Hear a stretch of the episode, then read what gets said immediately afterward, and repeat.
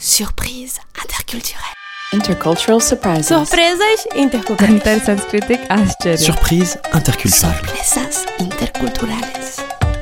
Bonjour et bienvenue dans Surprise interculturelle, le podcast qui vous fait voyager et mieux comprendre les cultures du monde. Je suis Charlotte Courtois, conférencière en diversité culturelle et fondatrice de l'ONG Constellatio.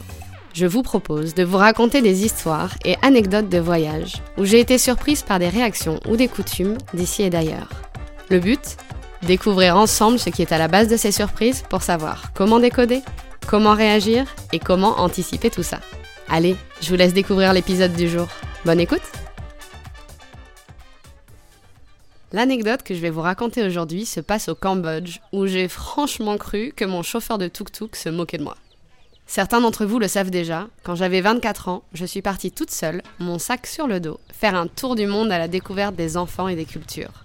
Je venais tout juste de poser les bases de mon ONG, Constellatio, qui à l'époque n'était qu'une toute petite association au fin fond de la Bretagne.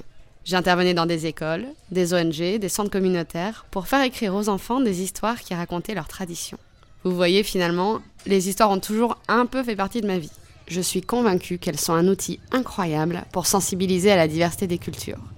C'est pas pour rien qu'on est là à se retrouver autour de ce podcast. Bref, pendant ce tour du monde, j'ai visité 7 pays et j'intervenais donc auprès d'enfants. Au Cambodge, le cinquième pays du voyage, j'intervenais dans une belle ONG que vous connaissez peut-être pour un sourire d'enfant. Elle a pour mission notamment de rescolariser les enfants chiffonniers de la décharge de Phnom Penh. J'étais hébergée dans un petit bar-restaurant au cœur de la ville, mais pour un sourire d'enfant se trouvait loin du centre. J'y intervenais trois fois par semaine, donc trois fois par semaine, je hélais un motodop, les sortes de mobilettes ou scooters taxi typiques cambodgiens. S'il pleuvait, vu que j'y étais en période de mousson, je pouvais prendre aussi un tuk-tuk.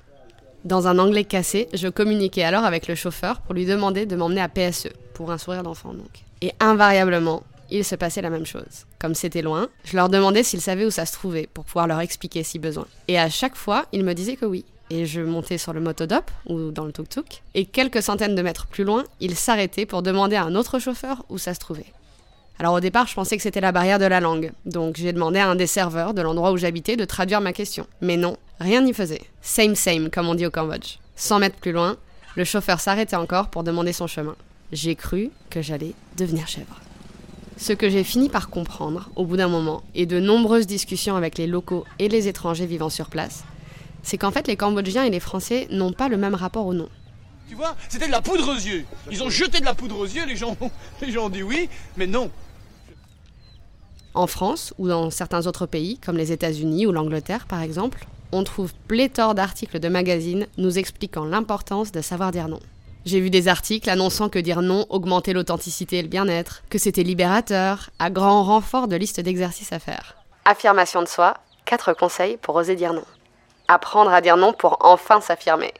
How saying no enhances authenticity and well-being.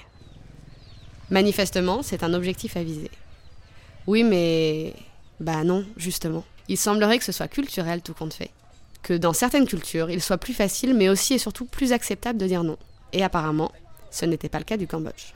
Alors on ne va pas se mentir, certains d'entre nous risquent d'être fortement agacés et auront tendance à penser que ce n'est pas comme ça qu'il faut fonctionner. Mon argument naturel serait de dire bah oui, sauf qu'on fonctionne pas tous pareil, c'est comme ça. Mais bon, je suis consciente que cet argument ne suffira pas pour tout le monde. Vous travaillez ou vous voyagez dans un pays où, comme au Cambodge, les gens ne disent pas non directement. Parfois, ça peut être un oui, oui, je vais regarder, je reviendrai vers vous. Ou c'est, comme dans mon cas, un oui qui veut dire non, voire un Inch'Allah. Soyons un peu terre à terre, vous ne changerez pas les gens, autant essayer de mieux les comprendre pour vous adapter et anticiper. Mon conseil Vous renseignez, en parlant comme je l'ai fait à des locaux, mais aussi à d'autres voyageurs, expats ou binationaux. Ne prenez pas un oui pour un oui automatiquement. Vérifiez systématiquement.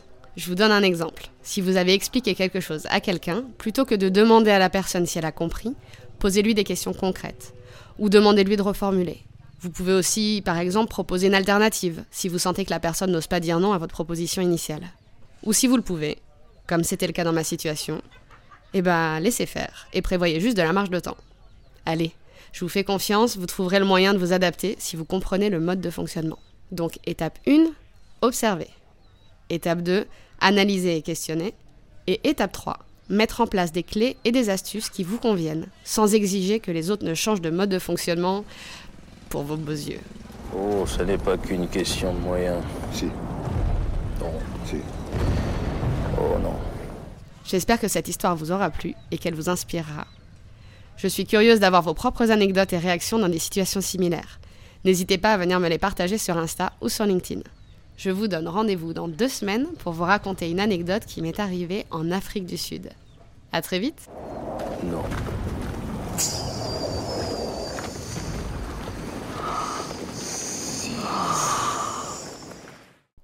Merci d'avoir écouté cet épisode jusqu'au bout.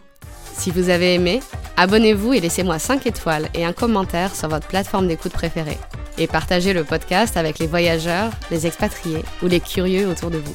À dans deux semaines pour un nouvel épisode de Surprise interculturelle.